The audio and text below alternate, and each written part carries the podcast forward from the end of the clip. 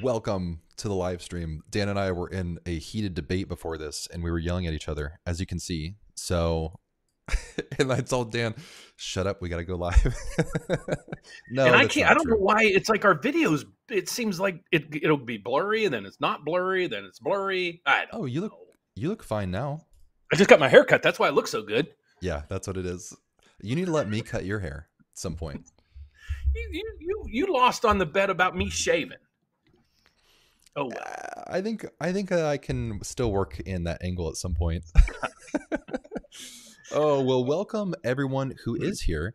I am going to pull up the chat really quickly so we can do a couple shout outs. What we're going to do over the next hour here with me, this, by the way, this is Dan Frio. Dan has a YouTube channel called TheRateUpdate.com. We work on the same team. I'm actually under Dan's. Dan's my boss. So we work on the same team, and we work on a team with a handful of loan officers who can originate in all 50 states. So we'd be happy to help if you'd like. Let's see who's in here. That guy Ray, of course. That guy Ray. Woo! Ray. Of course, consistently, always in. I love it. Who else? ASLS2884, welcome. We're going to get to questions here in just a second. Zachary Liu, Antoine Reed, who else? Janet, good to see you. El Loco Diablo, Siobhan Morgan, Trisha11, Henry, good to see all of you. So what we're going to do over the next hour, I always say hour, but it ends up being like two. Maybe we'll try to tighten that up a little bit today. We're just going to answer your questions. So if you have home buying questions, ask them, and we'd love to help. And that's about it. I don't really have anything else in here. Do you have anything at the top you want to? Yeah, I'll just start. Well, there was some good news on the economy today for those that are from my channel. I used to do the rate update every day and let you guys know what's going on with rates and all this other things. So if you guys don't know, rates are considerably down to from where they were in November. November, we peaked out at about 7.375. I can almost bet that tomorrow we're going to be back in the fives. Yes, believe it or not, back in the fives. So if anybody was out there and you refinanced or you bought your house already, I talked to several people today. I talked to one borrower that's looking to buy a rental property, and she just closed in December at 7.125 with 1 point on a VA loan. Today, ooh, we could do VA? 5.9. Today we could get 5.99. with no points. So we could kill what she was getting offered, but that's not why we're here. We're here to answer the questions that you guys have. But on the economic front, inflation is starting to really come down, and that's what's causing interest rates to come back down in line, getting back to kind of some normal levels. So we're going to start seeing mortgage rates ease a little bit more. Federal Reserve is expected to raise rates one more time, 0.25%. What happened today was we had inflation numbers that are really starting to show inflation cooling down, especially on the manufacturing front. So that's that part of it. Now, I do want to ask you a question really quickly, because I feel like what happens a lot is sometimes you hear like the Fed's going to raise rates, and then people think, oh no, like mortgage rates are increasing again, and it kind of causes this bad news cycle.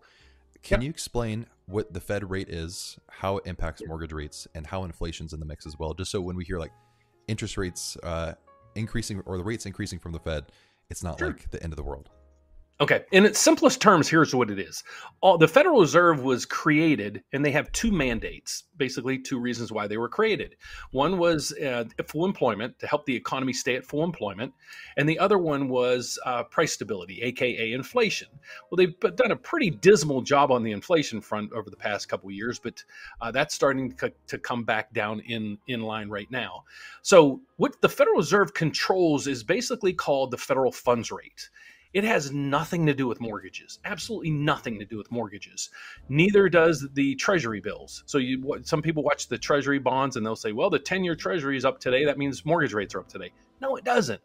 Mortgage rates are factored in by an element or a bond that trades on Wall Street that's called a mortgage-backed security. So what happens is what you're seeing right now is the Federal Reserve is raising rates to kind of curtail inflation. So they're raising the federal funds rate.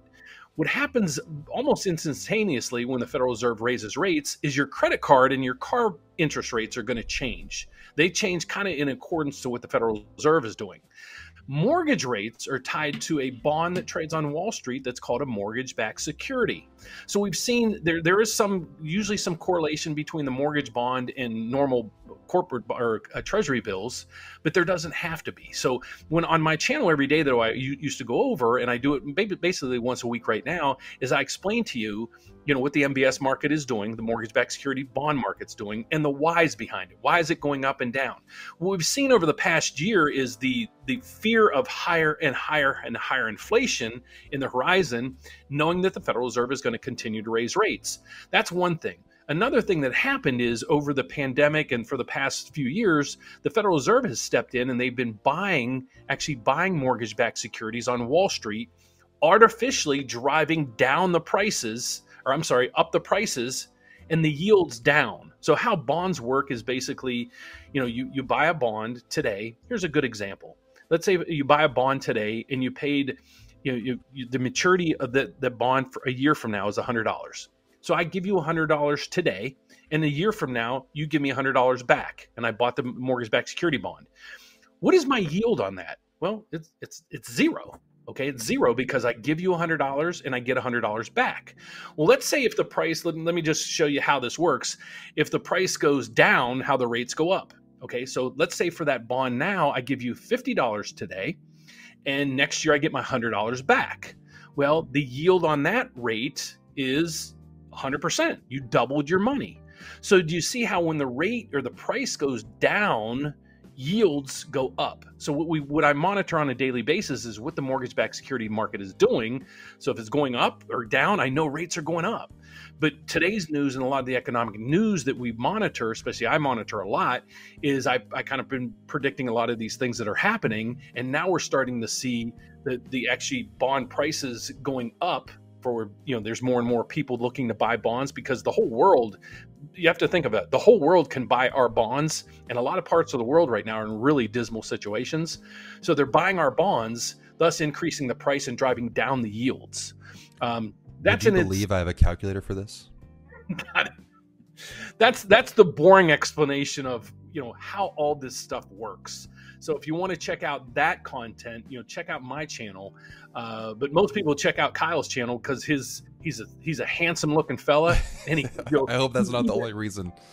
He actually goes through, everybody rants and raves. They're like, oh my God, his videos are so fantastic because he explains in great detail these products. Well, that's what he does. On my side, I'm more on the economic side. I'm trying to let you guys know, you know, where mortgage rates are going, what the economic news is coming out that might, you know, play havoc on mortgage rates again, or we might continue to see mortgage rates come down.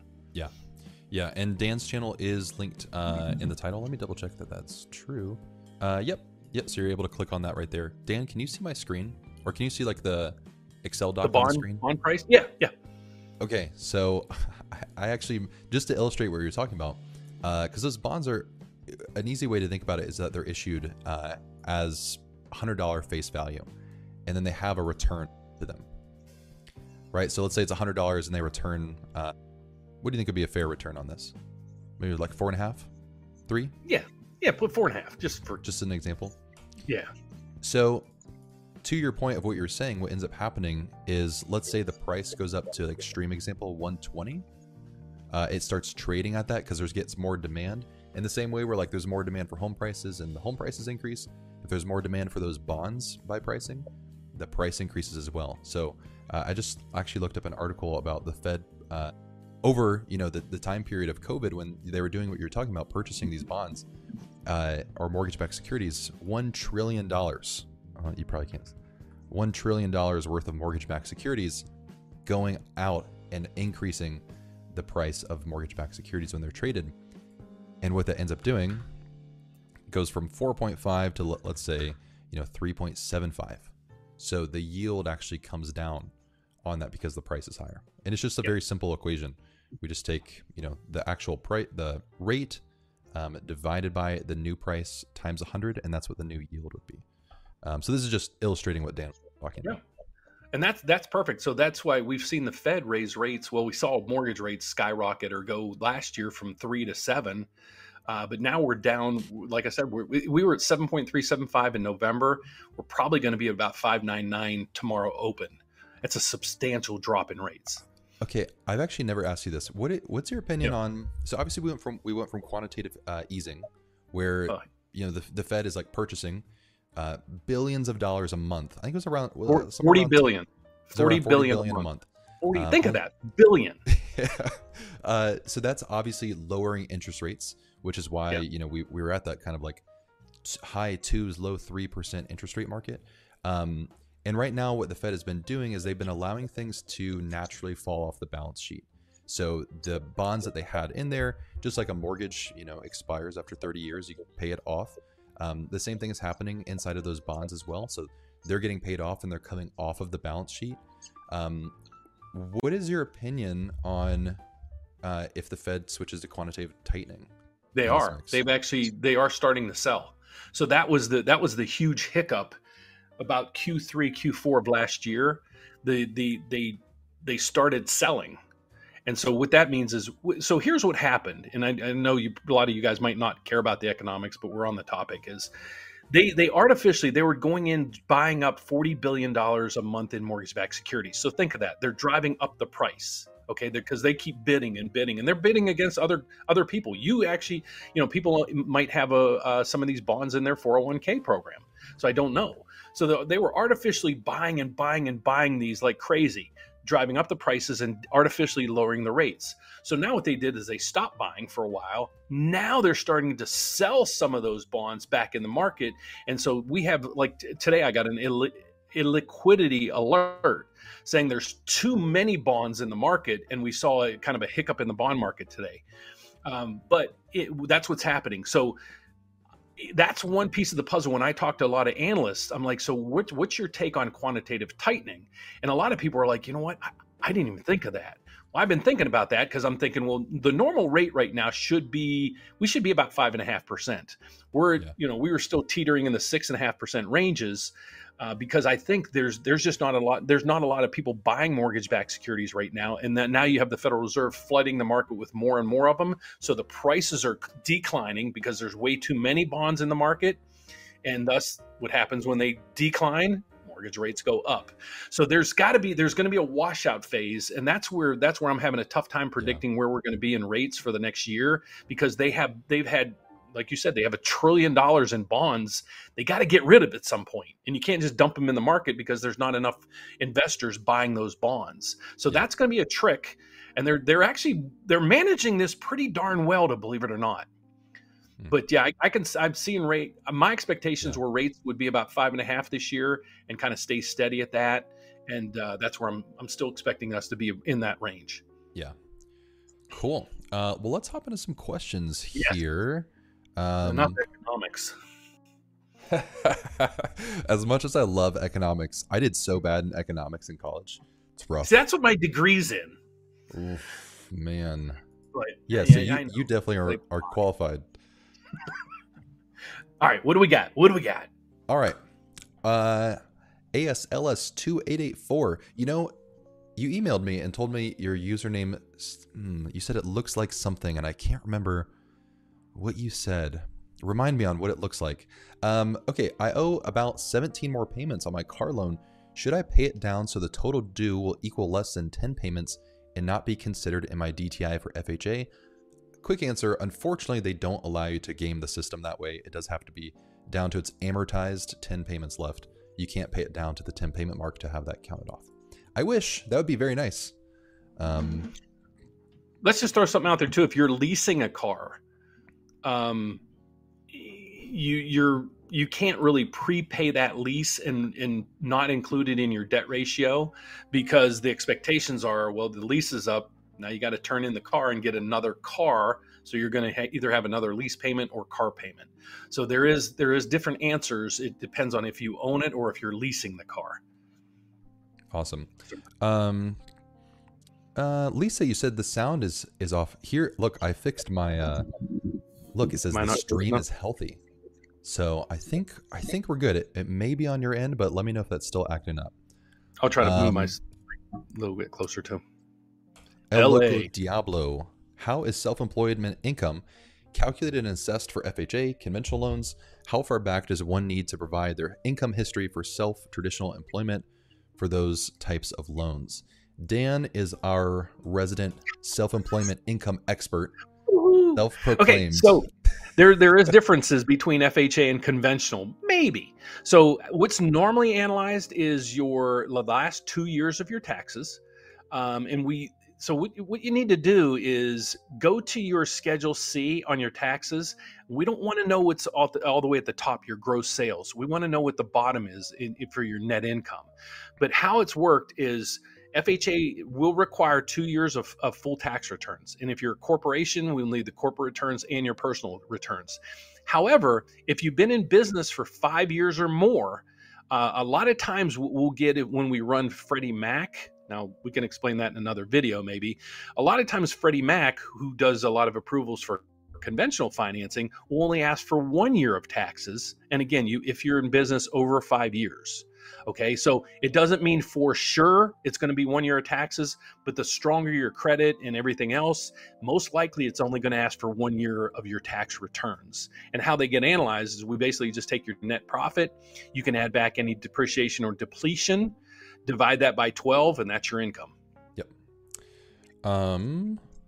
Siobhan, you asked what's going on with interest rates right now. We just covered that.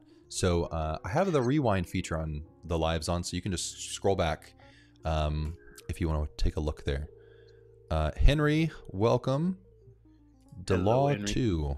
Hello from Atlanta. I have a USDA loan with a great interest rate, but no one can beat the rate, and lenders just seem to push away. So you already have a USDA loan, but when you say beat the rate, do you mean for like a refinance? Because if you already have one, I'm not sure what. Keep it, yeah. Yeah. I have a USDA loan. But if you can clarify. That would make me, I'm trying to read word by word by two. If you go to hello from Atlanta, I have a USDA loan, great interest rate. So if you're shopping around, actually Kyle has a link that you can go to, and you can actually download your quote, and we'll check it for you. And I'm usually the one who gets those. I'll do a quick video. I'll run an analysis of it and send you a video back on, you know, what we can do for you. Most of the time, like today, I had somebody that they got pre-approved. They were at 6.625 on a, I think it was a VA loan, 6.625 plus 1 point. We were at 5.99 with no points. So that point was a $700,000 loan. So we were saving the client $9,000 in fees and got him a rate. I think the rate was like 0.625 or a little bit more than that, more or less than what they had the quote. So yeah. Kyle has a link. You can just download your loan estimate in there. We'll review it and get right back to you. Yeah. But sometimes if it sounds too good to be true, it's too good to be true. Yeah. And that, we just started tracking some of the different savings differences here because I put them through a mortgage calculator that I built. That one that Dan just mentioned, that was like $47,815 over 10 years in savings through interest just on and upfront fees on that loan. So I will say lenders pushing away USDA is a really unfortunate thing. I love USDA loans. A little bit partially because I live in an area where USDA is more common, and I was always used to a lot of loan officers around here they don't do USDA. I think people just get confused, or I don't know. It's a form. So I was like, I'm gonna become great at USDA loans. I love them. I think they're fantastic. They are good. It's a bummer. No money down. Yeah, so it's a bummer that a lot of companies don't want to do them. I think it's absurd. We do them in all 50 states, so we're happy to help. Yep. Just right up here. I wish I could bring my finger over to Dan's side. Go ahead, do it now. We need to do if we both are on green screens, we can cross. We can do it now. Look, it might look. Wait. If you point up there now. Oh shoot! This is so hard. Wait. Wait. Right there. His wrist is broken. Oh, we're close. Trisha, right, man, I screw up all your videos because you're usually nice, calm, and collect, and I come in here and mess them all up. No, you got to add some humor. Yeah, I think it's good. Sometimes I can be a little too dry, too business. Trisha, welcome. Thank you for being here, Anthony. Shed Martinez, I've seen you a couple times. Thanks for being here and asking your question.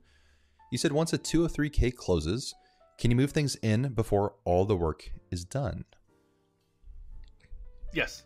The 203K basically is you're going to get draws during a certain time frame to use to fix the house. So for example, let's say you were putting in new kitchen appliances and countertops and cabinets, and that was just one of the projects. You're moved in, everything's going good. What'll happen is you finish all that stuff, you call the lender, they'll have an inspector come out saying, yep, everything looks good. And then they'll release those funds. But absolutely, you can move in, because many times a 203K loan, one of the ones is basically you're doing TLC. Other ones, you are doing structural things. But as long as you have, I mean, as long as you can live there and you have an occupancy permit and it's livable, yeah, you're, by all means, you can live there. Yep. Yeah. And like Dan mentioned too, if you don't have a certificate of occupancy on that, you obviously can't live in there yet. But you will need that to live there, but you can move stuff in. Siobhan Morgan, what is the minimum credit score for a good mortgagee? So this question gets asked a lot, and it's kind of hard to answer, because mortgage rates are all based off of a credit score scale. So it really is, the better your credit score, the lower the interest rate is. The lower your credit score, the higher the interest rate is. And it's all bracketed based on different credit scores that you have. And I can show you a quick example here. Let's see, Fannie Mae LLPAs. This will help illustrate this a little bit. So as we look in here, this shows different rate differences based on your credit score. And so all of this is kind of the back end that lenders use to see what kind of interest rate you're going to get. So for instance, the chart tops out at 640. And this is on a conventional loan. It's different on FHA and VA and USDA, but it tops out at 640. So when you say a good rate, well, you can get, you know, good is kind of relative to your credit score. So anything above 740, if you have an 800, unfortunately you don't get bonus points. Maybe we'll get you a sticker if that helps, but above 740, you can't get a lower rate than that. Then we have 720 to 739, then it goes to 700, 680, 660, 640, 620. Is the minimum for conventional. So that's how it all is going to work in between there. It's really confusing on how all that works. If we could actually share, we should share a rate sheet one day so everybody can see how many pages there are and how many adjustments can be actually factored in. It's nuts. Thank God it's all automated right now. And we last week, if you guys want to check out last week's video, we actually showed you behind the scenes on what we do. It's the system we use. We plug in all your information and it scans the whole country, letting us know what other banks we're set up with that we can use their products and rates. And it allows us to basically do your shopping for you. Yep. But that's the rate. If you ever saw a rate sheet, it's very, very confusing. Allie 2.0 said, this is related. Does income affect interest rate? In a indirect way, it can. So your income doesn't directly affect the interest rate, but it may affect the loan program you qualify for. And that loan program may have a different interest rate.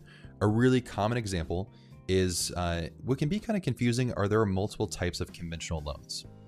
So you have kind of a standard conventional loan, but inside of that, Fannie Mae and Freddie Mac, who make the rules for conventional loans, have these two programs, and they're basically the same thing. They're called Home Ready and Home Possible, and they call these their affordable programs. Basically what happens is you have to be under a certain income limit, and if you qualify for that, you can get a lower interest rate and lower mortgage insurance than you would on a standard conventional loan. So your income doesn't directly affect the rate on something like a standard conventional loan or an FHA loan or VA, but it may help you qualify for certain programs that do inherently have a lower interest rate. That is a great question though. Trisha 11 said, are mortgage rates different in each state? Is the one you shared an average? You want to take that? Yeah. The interest rates are normally the same everywhere. Some lenders might have some specific hits for certain areas. That used to be predominant kind of via region. If you're in the Midwest region, here's your rates and so forth. I don't really think that's there anymore. There might be some with some lenders, but normally, no, it doesn't really matter what state you're in. Some states are a little more difficult to get mortgages in, like Texas, for example. New York's really difficult. We do all these states and we know how to do them, But many times, you know, there, if you, especially in you're in New York, you have a really tough time getting a mortgage. And I've been doing this, actually last week was my 34 years doing mortgages. And this year, or within the last 6 months, is the first time I started doing New York, believe it or not. And it's awesome. But yeah, there's a lot of loans in New York, and I feel bad for people up there because they just don't have a lot of options. But now we are one of those options. Anish said, would love to see the sheets with all the info if you can. Sure. Yeah, we can work on putting that together. I think what's cool, you know, I think for selfishly saying this, Dan, you and I, like, we want to show what's kind of happening behind the scenes. I think that's always been something that I like doing, because sometimes it just feels like mortgages can be this, like, what's the Wizard of Oz person behind, like, the curtain, where it's like, who's running the whole thing? Oh, it's Oz. Yeah. Am I Come dumb? On, buddy. Is that rewind really? This. We can. Oh, I guess we'll edit that out. Does it? Wait. No. Hold on. He's got a name, right? Isn't it's not Oz? Just the Wizard of Oz. Like, I don't know. Maybe I'm wrong. I don't know. Am I dumb? Okay, we need a vote out there. What's the guy's name behind the curtain in Wizard of Oz? Oz's name? I think it's Oz. Now, I could be completely wrong. Come on, people, help us here. Oz the Great and Terrible. All right, so you got to shave your mustache. I'm dumb. Okay, well, yeah, it's what was I saying? Yeah, it can feel like that. So guys, here's the frustrating part: is I have about 10 consultations a day with people. And the frustrating part is how confused so many people are when they call me, and some of them are already pre-approved, and they're like, I keep asking my loan officer this and that, and I don't get an answer. I had another person today that said, I mean, basically at the end of this, they're like, we had to close on our loan, but we end up finding the broker charged us $20,000 as a fee. I mean, it was a big loan, but they charged them $20,000. They kind of hit it on. I couldn't even find it when it comes to some of the paperwork, and I'm like, oh my god, you really did. Wow. They really did pay $20. It was it as just was it as points? It was a broker fee. Oh my, I don't even know how that passed. So, and they're like, the broker would never take my calls, and when I asked them things, they were really vague. If that happens, call us, please. So. I'd like to find out if you guys are. Please put in all your questions. Let us know where you guys are coming in from. You know, are you coming in from Texas, Arizona, Oregon, Wisconsin? I say Oregon wrong, or Oregon. I say it weird. So you're gonna trigger Drew, and he's gonna come out Drew of the shadows. I haven't seen Drew yet.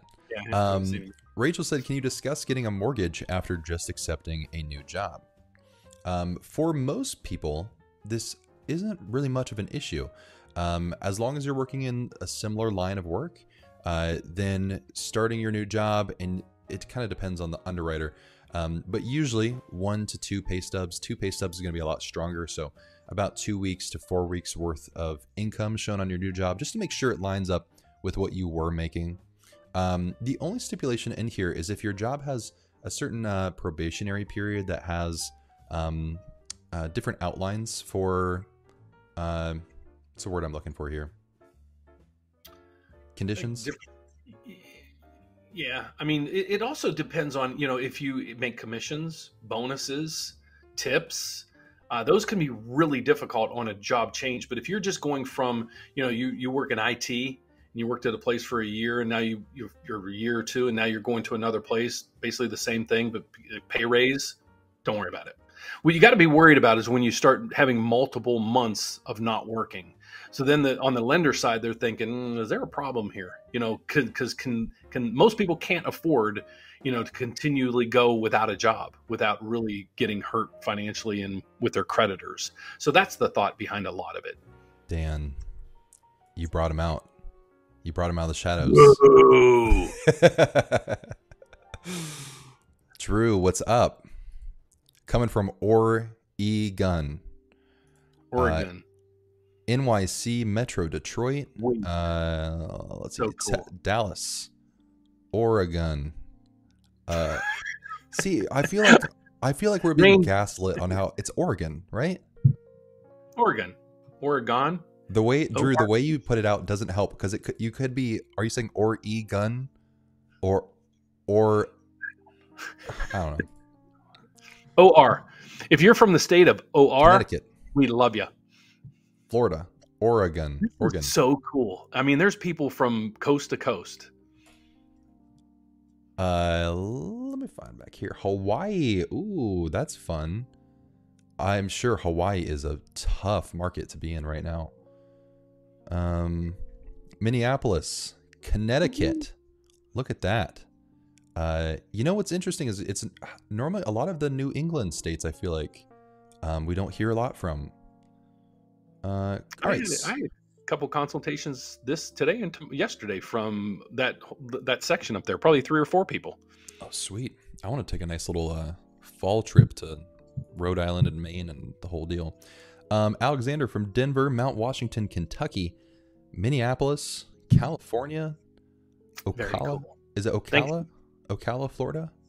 Reign of Terror said, why would you even think about buying a house in this market? Well, primarily because housing for a lot of people isn't about money, frankly. It's not about investing or making a return. I just bought a couple months ago because I didn't want to rent anymore. And if I lose value in my home, that's okay. I'm going to be here for a while. And statistically, what we've seen in the market is that even after the 2008 crash, which is completely different credit market than we're in right now, it took you if you bought at the height, it takes you 6 years to get back to break even. So a lot of people buy it because they can't maintain their current living position, maybe because there was mold or the roof is falling in. Some people are having a divorce. Some people are growing their family and they need an extra room. They need extra space. They need a place for their dog to be able to run around. Plenty of reasons why people buy a house other than trying to make a buck. Skull Splitter. Fun, aggressive name. My brother is in the Army. He's in Germany at the moment. Won't be back until next year. Can he buy a house in California? Can he come over the weekend to do the paperwork? Yes. Do you know that is there a clause in there of when they have to move in? I don't think there is, because I did somebody who was deployed. I did several of those a couple years back. But do you know, I don't really know if there's a time frame when they have to be back. I don't think there is. Yeah. So when you are in the military, occupancy changes. The rules change because normally it's 60 days that you need to move in. Here's the Fannie Mae guideline where it says military service members currently on active duty and temporarily absent from their resident residence is considered to be an owner-occupant. The lender must verify the temporary absence. So other than that, there isn't a requirement of when you have to be in. It just has to be verified and you're good. Got it. That's what I thought. Cool, cool, cool. And tell your brother thank you. Sorry, I lost my spot. Janet, do you feel the real estate transactions might reduce 40% in the next 5 months? If you ask me, no. If you could sit in my chair for a day, you'd see the demand for housing is huge. I think yesterday we had 33 consultations. So, a lot of, here's the horror stories about a lot of this, just so you guys know, there is a housing shortage. Believe it or not, some people say there isn't, and there is. I don't really want to get in. Our goal here is to help you if and when you decide you think it's a good time to buy for you. That's what we're here for. We try not to predict what house prices are going to do with mortgage rates. I just give you my opinion. Like on my channel, I say, here's what's happening this week in the economy. Here's what's probably going to happen with interest rates. When you watch some of these channels that says, housing's going to crash 50% or whatever. And then on the other side of the channel, they're telling me we're crazy. None of us know. So I just wanted to kind of start a clean slate in 2023. Our goal here now is to help educate you guys. Once you decide you want to buy a house, please reach out to us. We'd love to help you, educate you on the what, the why, the where, the programs and all that. And that's why you're here, is just get that education. Here's my tinfoil hat moment is, yep. What I am seeing a lot, what I'm seeing a few people do is they do the don't buy now thing. But then they go and they sell services on here's where to buy. I'm like, wait, your message was don't buy. Yeah. And you realize it's not connecting. I watched a video of someone who said, don't buy a house now. And then they were talking about them buying a house. And I think it's really, I don't know what the word is, but like, it's really strange to talk about, to assume that like other people couldn't be like me. So for instance, is this an ideal market to buy in? Not necessarily, compared to like what's happened historically, and like the great interest rates and lower purchase prices. But like, I still bought a house because it made sense for my financial situation and made sense for like my life situation. And like, it would be really strange of me to assume that other people aren't going through what I'm going through. Like, and to assume that like there's this general void of a person who just, if the math doesn't make sense, then they're not going to do it. I don't know. It's just very strange to see that. Plus, like, are you on Instagram much, Dan? Never. You have an Instagram?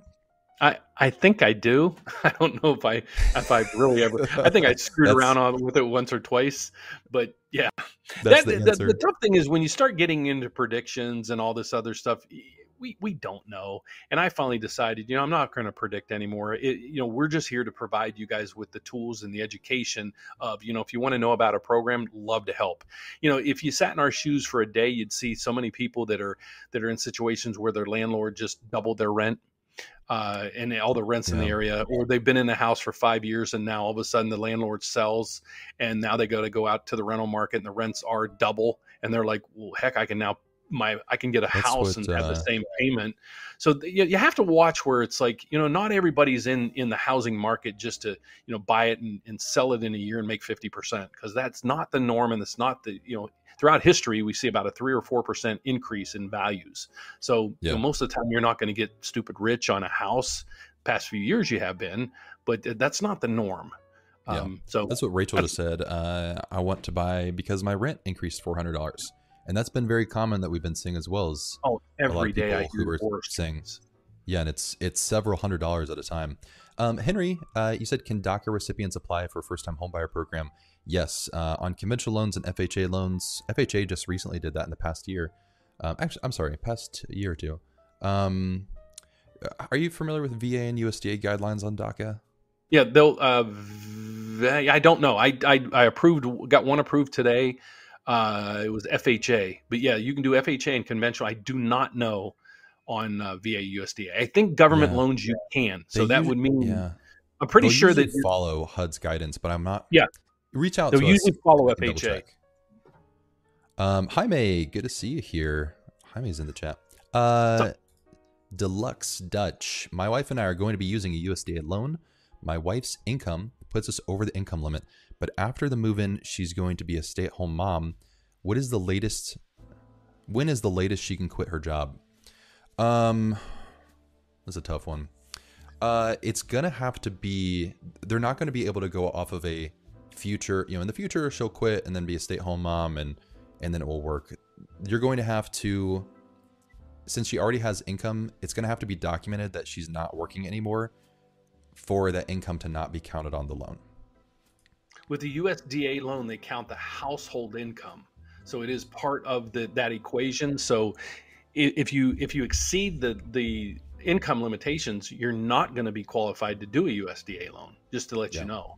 So she's going to have to go through and do the closing. She'd probably have to quit now and document that, so that's not a part of the income and would deem you eligible for USDA.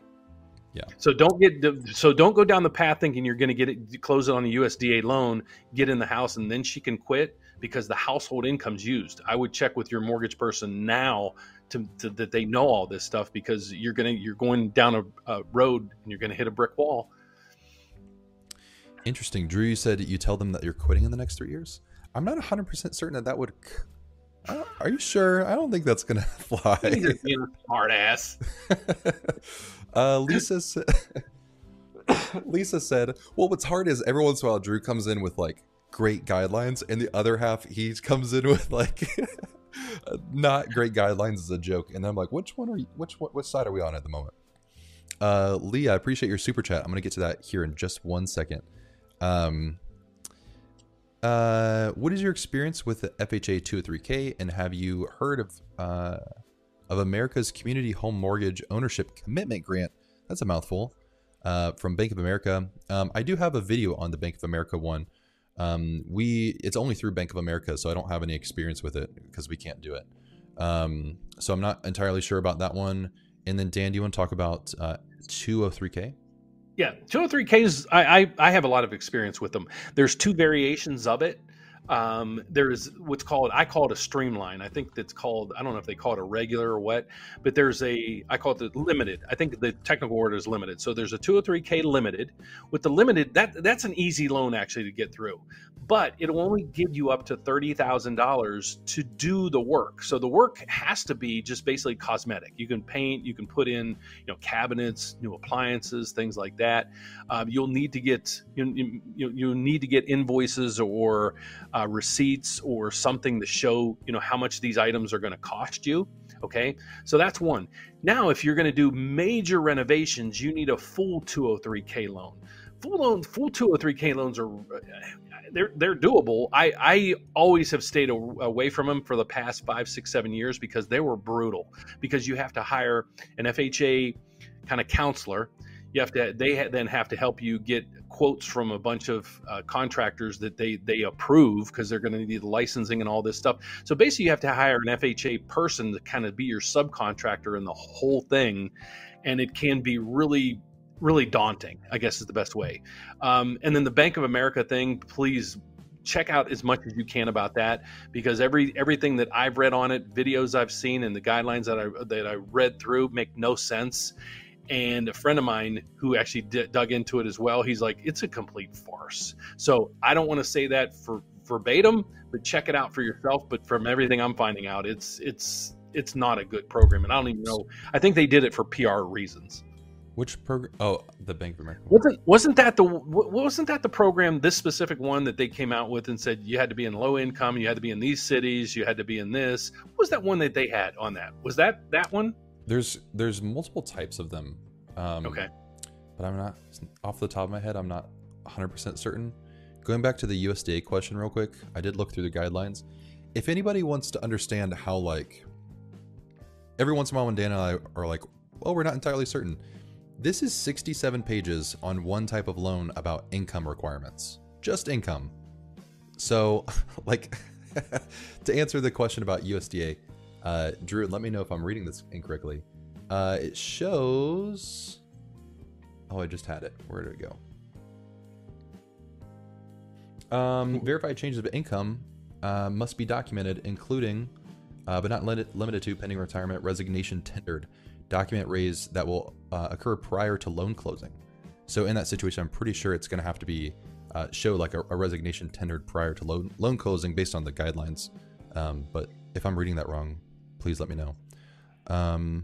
Sweet. Where are we at in the questions here? Every once in a while, I get a little lost. We have a super chat from Lee. Hey, Lee. How difficult is it to get a loan for adding an extension on a home or adding building barn on the property? What's the process on it? Dan, do you want to cover that? Because you just talked about, yep. Two threes. So there's two variations that you can do, extended to, okay. So you're going to need a 203K, full, or there's also a home renovation loan on conventional financing. They're both kind of similar. What you're going to have to do is, you can't do the work yourself. Just so you know, you'd have to get contractor bids. Contractor bids have to get sent in and approved and all that. We can walk you through this process.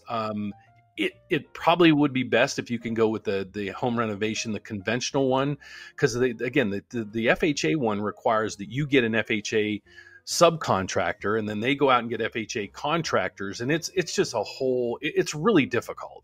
I'm not saying it's impossible, because there's millions of the loans done each year, but the conventional one is a little more easier, and it also is cheaper based on what your credit scores are and the loan amount you're looking for. So there are conventional and FHA programs for you. Please click that, and we can do a consultation and walk you through both those programs, or all three of the programs, and which one might be best for you. Did you hear me hit my knee? Wow. No, okay. I saw you almost falling off the chair. Anthony, can you talk about reserves required for conventional or DSCR? I'm assuming you're talking about investment conventional, if that's the case. For investment conventional loans, it's really going to depend on the AUS, the automated underwriting software, on what's going to be required here. I would anticipate 3 to 6 months. For DSCR, again, this is going to be different. They don't have, DSCR loans don't have an automated underwriting software. They're going to go off of a whole guideline sheet. And this is going to depend on the down payment. But again, I would expect 3, sometimes the DSCR programs, you can expect up to 12 months. It depends on like how much you're putting down and what your credit score is as well. So unfortunately, it's also, it's kind of... The tough thing is with the DSCRs too, because it's investor specific. So when you're getting an FHA loan or a conventional loan, we all use Fannie Mae and Freddie Mac, you know, and if you don't know those, don't worry about it. It's all centralized in those areas. When you start talking about DSCRs, those are what they're called non-QM loans. So those are basically a company opened up, they have their own money, and they're willing to lend you their own money on this. So they could technically come up with their own guidelines. However, they all are very similar. I have a couple going on right now. One bank required 3 months of reserves. The other bank required 6 months of reserves. So obviously I'm going to go with the 3 months reserves if that's all we have. But we that's where we help you go through, because we have probably 50 different non-QM lenders, and we have all their programs available to us. Luxury Card Store said, didn't you make a video about Bank of America? Are you now saying it's not a good product? Yeah, I made 2 videos on the guidelines for the program. I don't have any feelings on if it's good or bad. And I mentioned that in the video because, you know, we can't do it's Bank of America. We're not Bank of America. So we can't do the loan. So I don't know the experience of working with them. So it could be good. From what I've heard, some people who have said it worked great for them, and other people said it was the worst thing that they went through. So that really puts us into a very neutral average territory of, I don't have personal opinions on it. But I'm trying to think of the best way to find like the experience of it would really be somebody who's gone through the program, would be the best way to get that.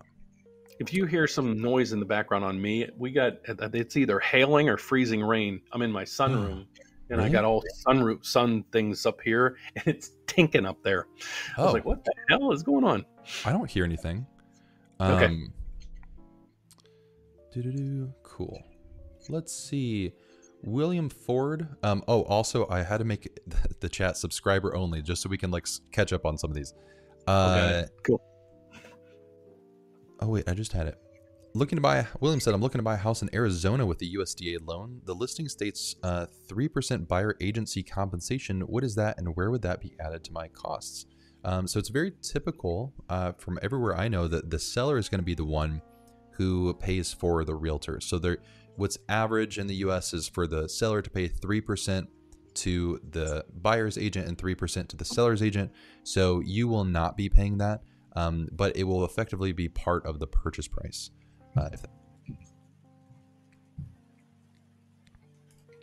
What ways can I get approved for a conventional loan if there is roof or structural damage?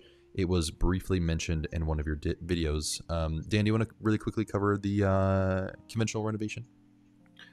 Yeah, if you have structural damage with a conventional loan, you got problems. So you're probably going to have to get a home renovation loan or a 203K loan. I would if you got pre-approved for a conventional loan, I would go the conventional route for the home renovations, because the problem is it's a roof with structural damage. That's the key wording in there, because many times conventional appraisals aren't that tough. You know, you can have a broken window or peeling paint or, you know, things wrong with the house. It'll never pass FHA inspection, but many times it'll clear right through on a conventional loan. When you start having roof and structural damage, even the lender kind of backs off. They're like, you know, because you got to look at it. You might be buying a house and you're putting down 3% or 5%. The lender's putting the lion's share of the money up front. I'm not the lender, but we don't want a house with structural damage in the roof, because if you end up not paying, you know, out of the gate and you walk away from the house, we're stuck with a house that has roof damage with a big lien on it. And now we got to get it fixed, and now we got to try to sell it and recoup all our money. And it's just a loss leader for the lender. So that's why you're going to have trouble with the roof and structural damage. Yep. Shwayne Folks, it looked like anything over 720 has the best savings, or did I see that wrong? 740 credit is going to be the highest. It's going to top out the charts. Why is there not a picture there? Oh, hey, do we got anybody from West Virginia out there? Just checking. Are you from West Virginia? I'm from, I'm from West Virginia. I told you I'm from. I grew up just north of Wheeling. My family's from West Virginia. Yeah, Cabin Creek. I grew up right across the river from Steubenville, Ohio. Oh, your dad. I was talking to your dad one day, and he's like, "Oh yeah, we were there for something." And I'm like, "Well, right across the bridge, there was a sign that says Highland Hills, whatever." I lived right up on that mountain. Oh my gosh. Yep. Good old West Virginia. Let's tell me why it's okay. First time I'm able to watch you guys live. Well, thank you for being here. And feel free to ask some questions. It's okay. It's okay. Oh, well, their name was why is it okay? Was, yeah. It's okay. We'd love to have you. Lee said, "Right on the border, West Virginia here." Oh, sweet. We got to be in. Wearing my alumni shirt today. I went to WVU.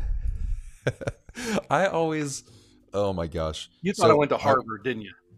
Yeah, that's exact. That's exactly what I was thinking. Most people do. It was that or Stanford.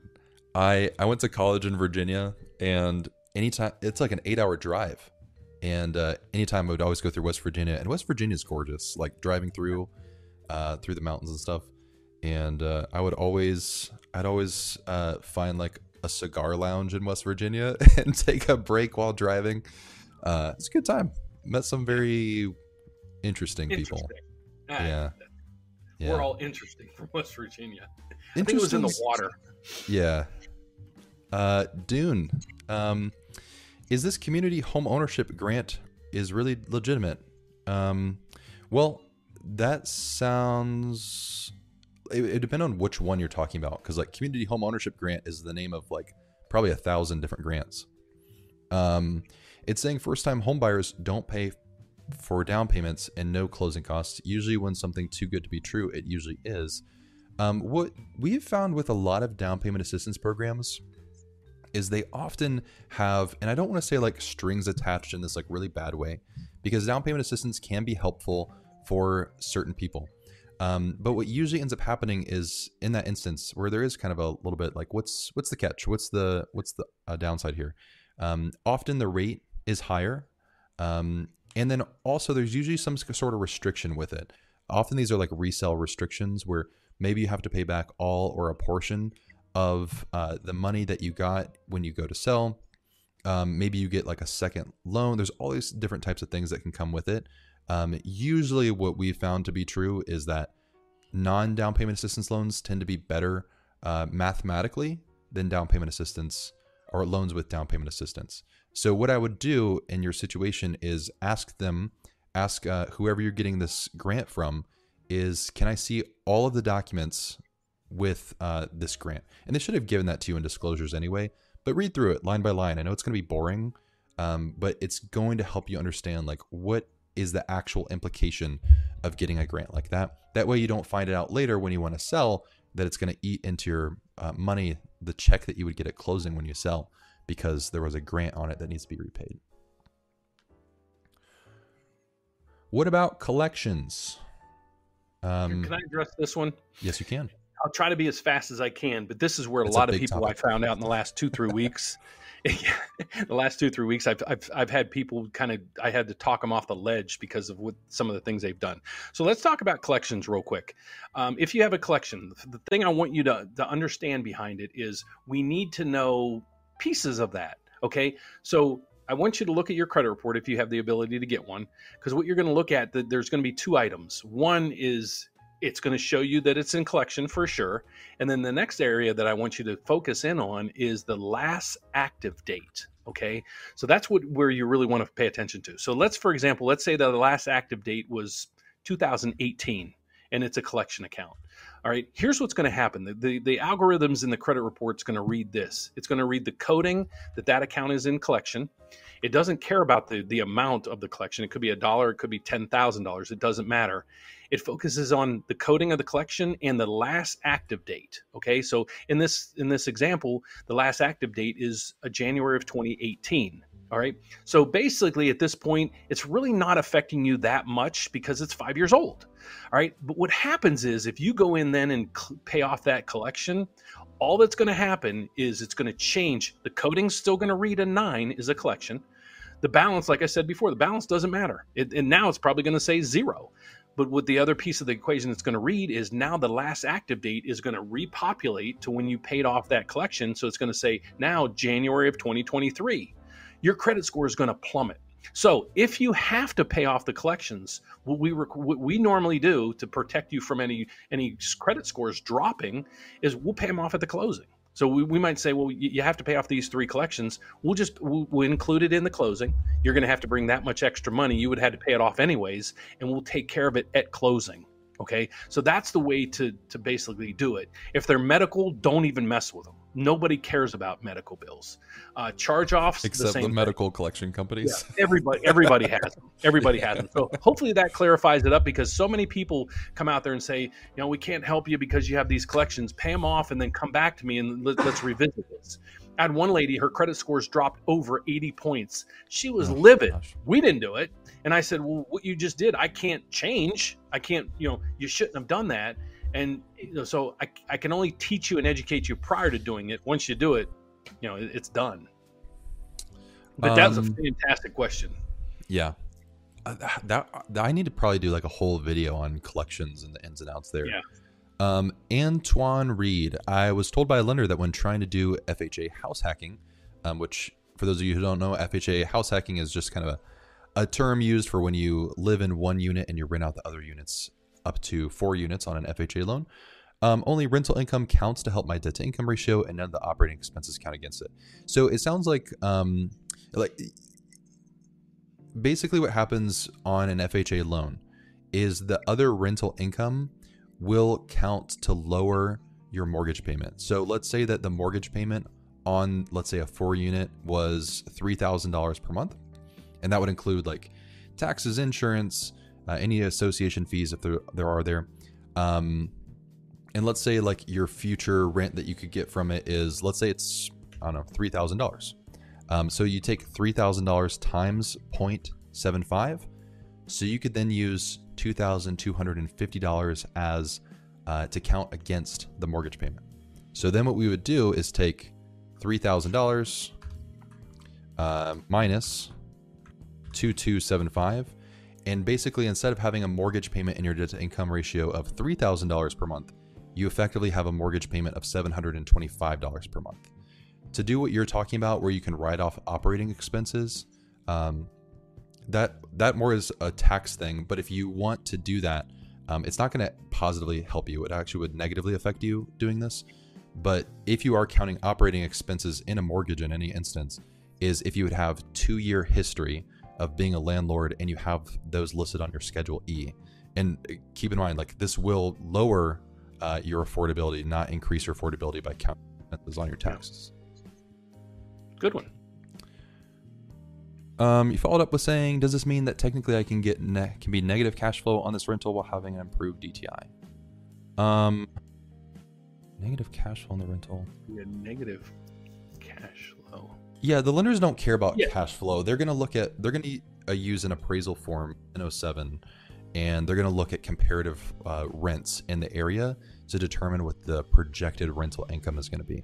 Then they're going to use 75% of that to offset your mortgage payment. They don't actually care about like on paper cash flow. I think what he meant was he could technically be collecting more rents than his mortgage payment is, so he'd have a negative. I think that's what he meant. Oh, if the question is like, can you use that income to like Drew said it concisely, like it's capped at the mortgage payment. You can't get income from that unless it's on a Schedule E. Is probably the better. We worked our way through it. Tell me why it's okay. Said, I already called last week. Dan spoke and dealing with Patrick, who's Dan's son. Thanks for taking the time to talk with me. And you were very kind. Awesome. Thanks. I'm not as mean as I am on these videos. No, you're not. Thanks for calling in. We probably, like I said, I think we had a record day. It was like 35. And for January, that's nuts. So we're in the process of hiring. So if you go to Kyle's calendar and you can't get it booked in for a couple of days, or my calendar, I have a couple of people starting next week. Yeah. And thanks to all of you who watch and who trust us to help you through the next process. You can do the home loan consult here. And we're licensed in all 50 states to do mortgages. You know, when a lot of companies are like laying off people, like Dan just hired on another loan officer, and we're like in growth phase, which is completely opposite. Yeah. I'm working weekends, evenings, and I don't want to. As you can see, I'm old. Sarah said, if you start a new career partway through the year, does that lower your income for purchasing a house? My W-2 is lower for last year, and even though I'm making the same money, will they just average taxes? You, me. Oh, you take it. Sorry. That's going to be, well, it depends. If you start a new career path that the year lower my income, we're going to go off the current, your current pay.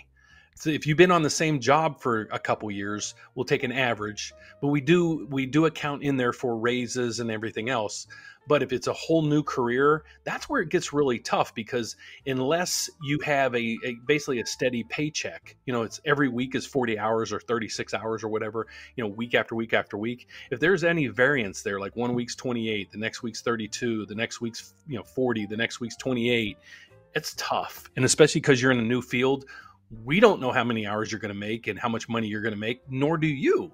So it's really tough for us to get, you know, approve a loan in that situation. And I wouldn't really, I wouldn't advise any of my borrowers or even my kids or whatever. If, you know, if your income is all like this, because if it's a brand new job, be careful, you know, live off of what Kyle's rules are when you're buying your first house, you know, make sure you can afford it, this and that. But you might have reserves in the bank and such. So that's why there's a lot of these questions I'd love to answer precisely, but they're a little deep. And that's why a lot of times we do these consultations, and we're not here to sell you on the consultation or whatever, but some of these are a little in depth that we, you know, might take us a half hour to explain this to you. And we have 100 other people sitting there waiting to try to get another question in. So yeah, please, if you have an in-depth question, please do this, and we're there for you. We do, like I said yesterday, I think we had 33 consultations, and tomorrow probably as much or more. Yeah. Cruz said, "I want to pay for the one-on-one consulting." Well, it's free. We don't charge. No. It actually is right here, and we'll be there. Yeah. It's actually not. Is that true? I don't think it's legal for us to charge anyway. Yeah. Nah. That's free. We're here to help. And if you decide to use us for a mortgage, that's how we make money. All right. Ivorine, if I were to take money from my first property for a down payment on an investment property and income did not change much since first house was bought, is there a chance a lender would approve the loan? Yes, you absolutely can use a secured loan. Maybe it's a HELOC on the first property to use as a down payment on your investment property. Happens all the time. That's perfectly fine. Miss Crazy, thanks for the super chat. You said, good evening, guys.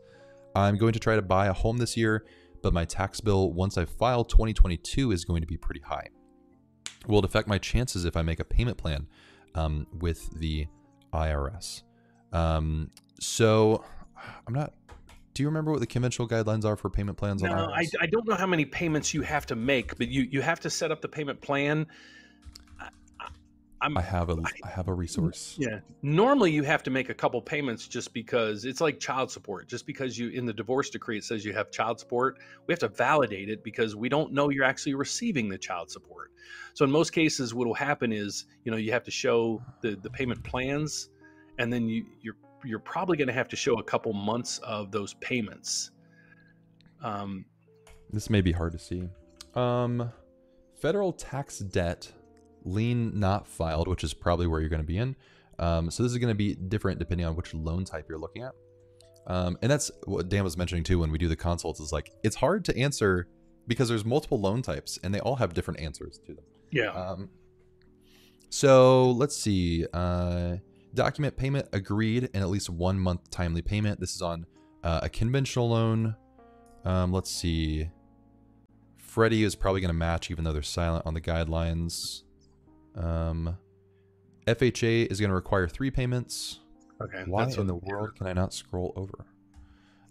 VA does not have any guidance, so it's going to depend on the underwriter. I bet they're probably going to default to Yep.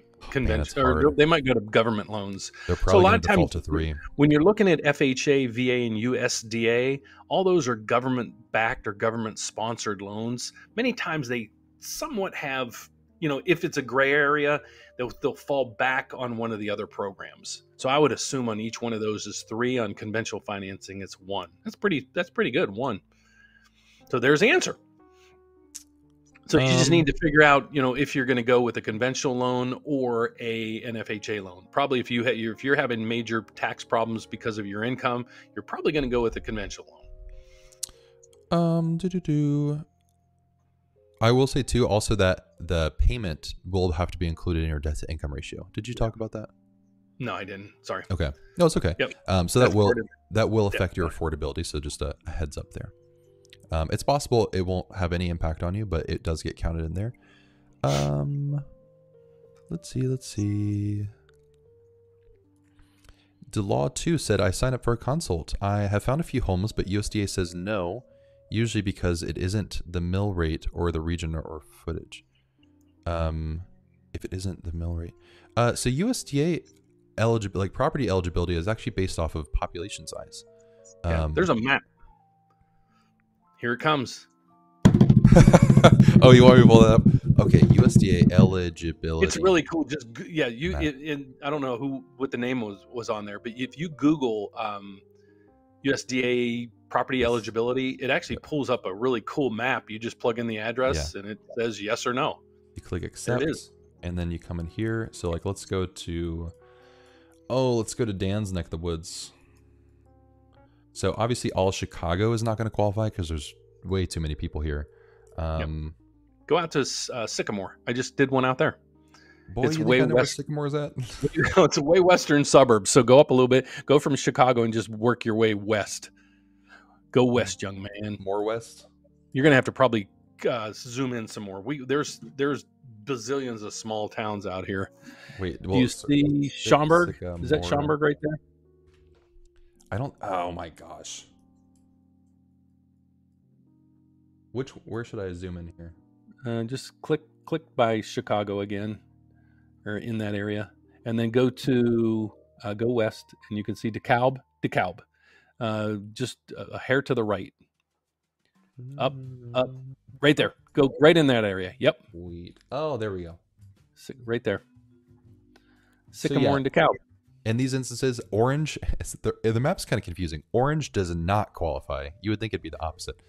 It's orange, weird how little pockets in many areas, little pockets. And so for a lot of people where it's like, okay, this is obviously the city limit here. But like if you can find a house, and it doesn't work, in all places, but if you can find a house in here, it's going to qualify USDA versus just, right over here. And this is probably, what, like a 5-minute drive? 10-minute drive? That.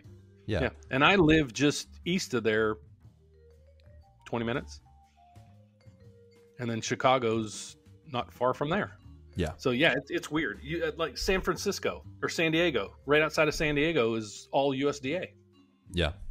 Now, can you find a house there that you like? That's a different question. Yeah. But that's how you do it. You just Google USDA property eligibility. It'll pull up that map. You can actually type in the address, and it'll say specifically that address, yes or no. How many homeowners in the U.S. buy their house in cash and never use a mortgage? Last I saw, it hovered around low 20%. So 20, I think it was like 23, 24-ish. That might have changed recently, but that was the last one I saw. And that's... didn't you do a video recently about that? I thought cash buyers right now was the highest ever in 2022 at like 33%. Oh, you're right. No, we did that on the live stream. I didn't think it crossed to 30 though. I thought it was still it's way up there because last year or last 2 years, a lot of people bought. My nephew's building a house on money he made on Bitcoin. Wow. Yeah, he made a ton of money in Bitcoin, said, I'm going to sell it and just build a house, and he's 30 years old. God bless him. And he'll be having no mortgage his whole life. Let's see. In September, it was almost a third. So, where's it at? Yeah, somewhere around there. I don't know. I need to dig back into that. Man, when did he get into Bitcoin? Like, when did he buy into Bitcoin? Back year. Like my son, my oldest son, he same thing. He made they start buying Bitcoin at like $1,000. Went to 60,000. I think they got it when it was hundreds of dollars. And Jeez. I mean, these are young kids that just, you know, they were taking their paychecks and putting half of it in Bitcoin, and it freaking paid off. Man, did it off. That's awesome. And they got they sold out quite a bit at a good time too. I feel like, though, when I start investing in things, things go down. So yeah, I'm the same way. I'll post when I'm investing. Everybody stay away from that. Daniel said, greatly appreciate your solid navigation to a wild scene. Shout out from Nevada. Thanks for being here, David. Thanks, Daniel. Let us see. Reign of terror with interest rates as high as it is. You lose easy on the longevity of a loan. And if you can't afford your current living situation, why would you risk such a big purchase? I think we're going to Terror was the last one too that said, why would somebody ever possibly buy in this market? What you have to understand is people aren't in your situation. I mean, there's things that come up where people just, they're like, I want to buy a house. And not only, you know, they're not all first-time home buyers. These are people moving up, people moving down. Like Kyle said, people getting divorced, just they have kids, a dog, this, that they don't want to rent. So, you know, you can't, you know, sit there and bash those people because it's their situation. You know, I'll put this out there, and it's kind of off the scene a little bit, but, you know, having kids, when, you know, should you have kids? I don't know. You shouldn't even ask me that question. You know, if you want to have kids, God bless you, have kids. But the same thing, if somebody wants to buy a house, let them buy a house. It's their money. If you were making the mortgage payments for them, that's one thing, but yeah, everybody has their own opinions. Dylan, you asked, when taking out an FHA loan, if you bid under value and they accept, can you take out the loan for a max amount and use the rest for improvements, or do you have to take out the construction loan? Nope, it's going to go to the lower of the purchase price versus you know, what they listed it for. Otherwise, to get money for improvements, you're going to have to get a construction loan. Who pays for the mortgage broker fee, buyer or lender? So I think it's a big misconception. Most mortgage brokers don't have like a fee that you pay. And if you do see a fee listed out, it usually is, there's a credit offered with it to offset it. Mortgage brokers used to work where it was like kind of a finder's fee, and it doesn't really work like that anymore. The way mortgage brokers work is it's more like instead of it being the lender and the loan, them paying the loan officer, and then they have to pay for their marketing and their employment and all the other things that come along with it. They separate. And so, you know, for instance, us, you know, we function as a broker, but we don't have to pay, you know, we don't have a company that does the whole, like, pays millions of dollars for Super Bowl ads and, you know, pays for tons of advertising and things like that, that get passed on to you. We don't have any of that, so we can pass on the lower costs. So there isn't like a fee that you pay for that. Miss Crazy said, don't wait any longer. Last year videos scared me from buying, but this year I am going for it regardless of whatever. I would have bought in 2020 and videos scared me and I regret it. The amount of people who have said this is high, like where they mentioned, like, I was going to buy in 2020 and then I was convinced to not do it, and now I'm really regretting it. And you know, that's not indicative of what's going to happen in the future, but that's just a common sentiment I've seen a lot, especially as we've seen a lot of like the big housing crash things. And the only thing that's really interesting to me about like housing crash stuff is like, define a housing crash. No one's defining a housing crash, nor the financial implications of it. So like, what is a housing crash? Like, median listings drop 10%. Like, housing median home price drops 40%. What's that? What is a housing crash? Like, so everyone's taking on the emotional weight of it, and everyone wants to act like they're like super smart by looking at data, but they're not actually explaining what they mean by the outcome of the data by explicitly saying this is what a crash looks like, nor are they actually detailing like the financial implications of that. So let's say median home prices drop 40%. What does that actually mean for somebody who owns a home and can continue making the payments? Because if you're looking at like history to actually understand what's happening with data, You're seeing anytime home prices have dropped, they've rebounded in less than 6 years. And that's happened over 3 or 4 different periods of home price depreciation.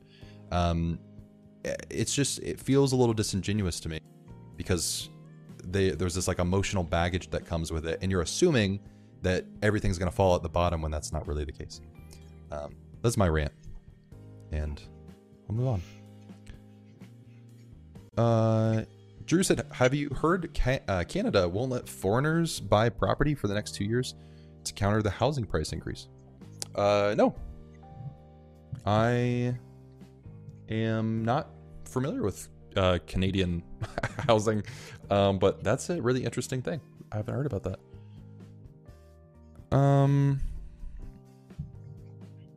Hundreds of thousands.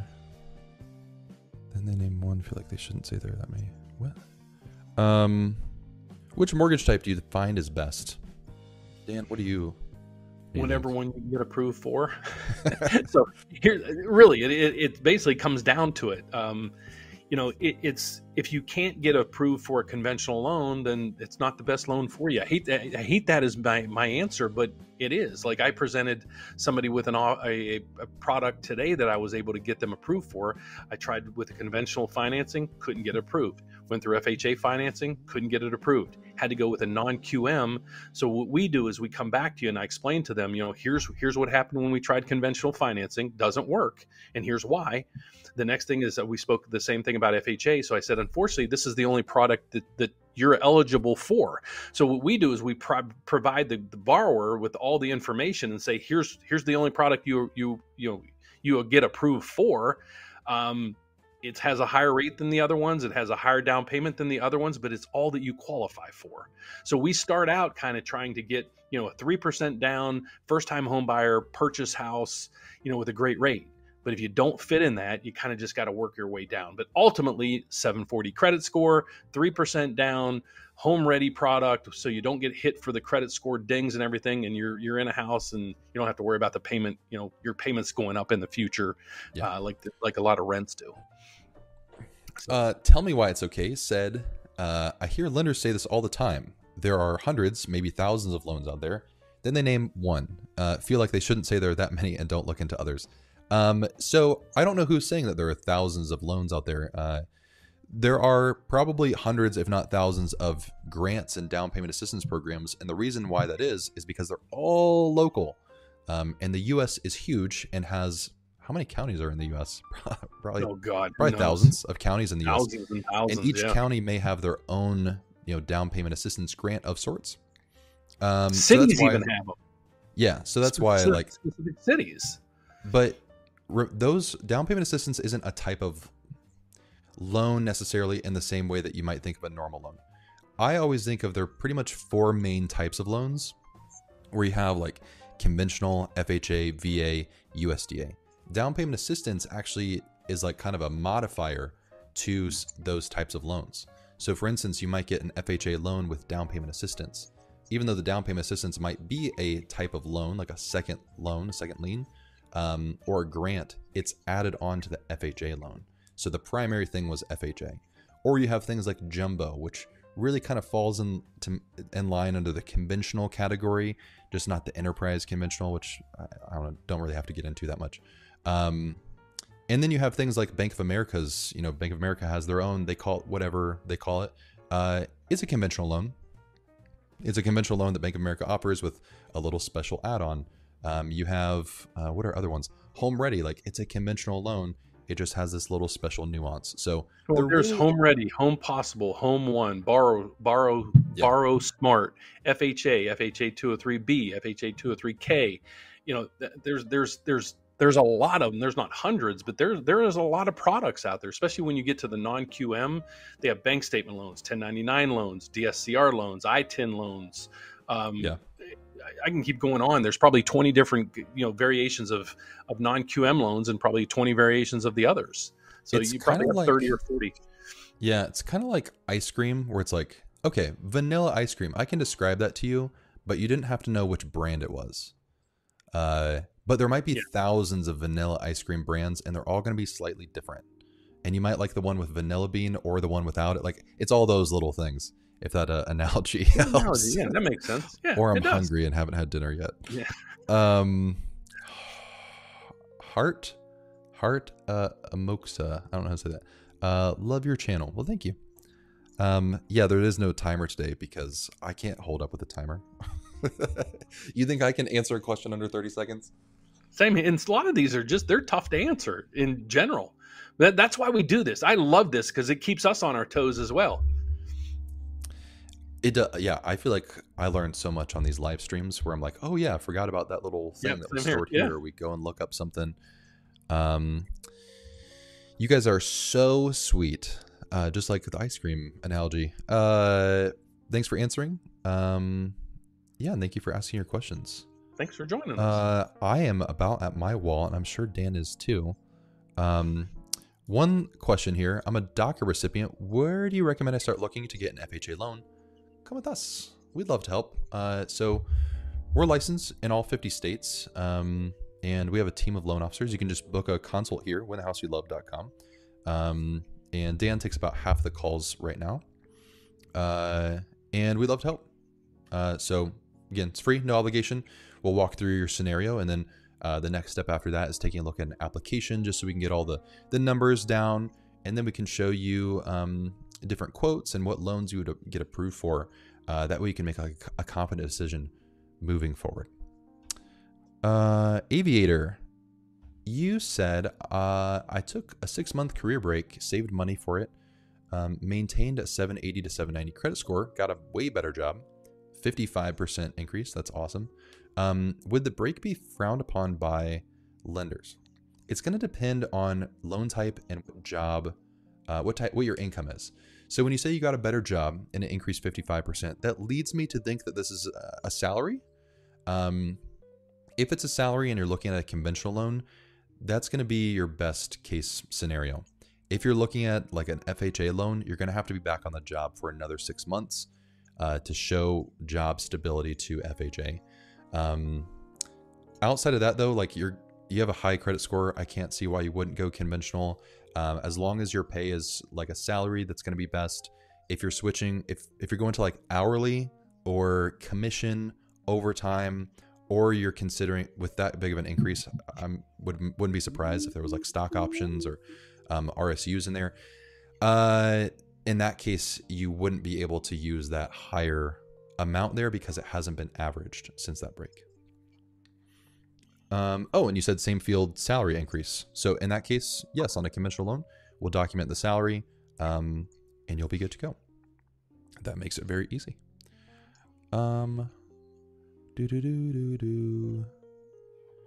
Sweet. Life of Unique. Can I use 2 lenders for a pre-approval? Dan, you want to take that? Yeah, but it's, yeah, I guess the answer, the technical answer is yes. But what you want to kind of work on is you got to understand our point of view as well. We spend a lot of time, you know, trying to educate you and working on your loan and getting you pre-approved and making sure we answer all your questions and everything like that. Where it kind of gets frustrating is, you know, you use all those pieces and then we educate you for 2-3 months, get you into the thing, and then you go with the other lender because they beat us by a 0.125 in the rate. So you got to understand is most of us work on basically 100% commissions. So we don't have salaries and everything else. So, you know, a lot of times it gets frustrating when we're working, you know, you got 2 people working, going back and forth and back and forth. I get it on the consumer side. It is much beneficial, but you should kind of, you know, vet each one of them, see which one of them has the best, you know, rate and terms for you on a specific day. And then pick that company and run with it. Because if they had the best rate on that, the day you got pre-approved, they're probably going to have the best rate once you get approved as well. So I always say, you know, just stick with one of them so you don't have 2 people working hard to help you. And then you have to tell one of them no. But technically, yes, you can get 2 pre-approvals. You can get 10 pre-approvals if you want. But yeah, that would be my take on that. So not trying to be rude. I'm just trying to be realistic. Anita said, appreciate the consultation on Monday. Got in touch with Navient college loan, waiting for more information. Looking forward to working with you. Awesome. Cool. Well, thank you all for being here. There's plenty of questions we couldn't answer because we're just two people and we would be here all night answering questions. So here's what you can do if your question was unanswered. We'd love to talk with you. You can go to winthehouseyoulove.com and book a free consult with us. All you have to do is just go, you click when you're free. That way we don't play phone tag and we're not going to harass you because nobody likes that. It's not fun. So book a time that you're free and that we're free. And then somebody on our team will reach out, Dan or a couple other loan officers, and we can walk you through some of the next steps. You can also email me. My email's in the description. Please go to Dan's channel as well. And yes, we've been going for an hour and a half. We usually do 2, and I promised Dan that we're going to start keeping these shorter because he also needs a little bit of some time off at the end of it. So thank you all for being here. We do these every single Wednesday at 8 p.m. Eastern. We'd love to have you on the next one. And then, of course, Dan and I both make videos. Go follow him or subscribe, I guess is the YouTube word. And then I'm sure I'll make a new video here soon. So thank you all. Have a wonderful night, and we'll talk to you soon.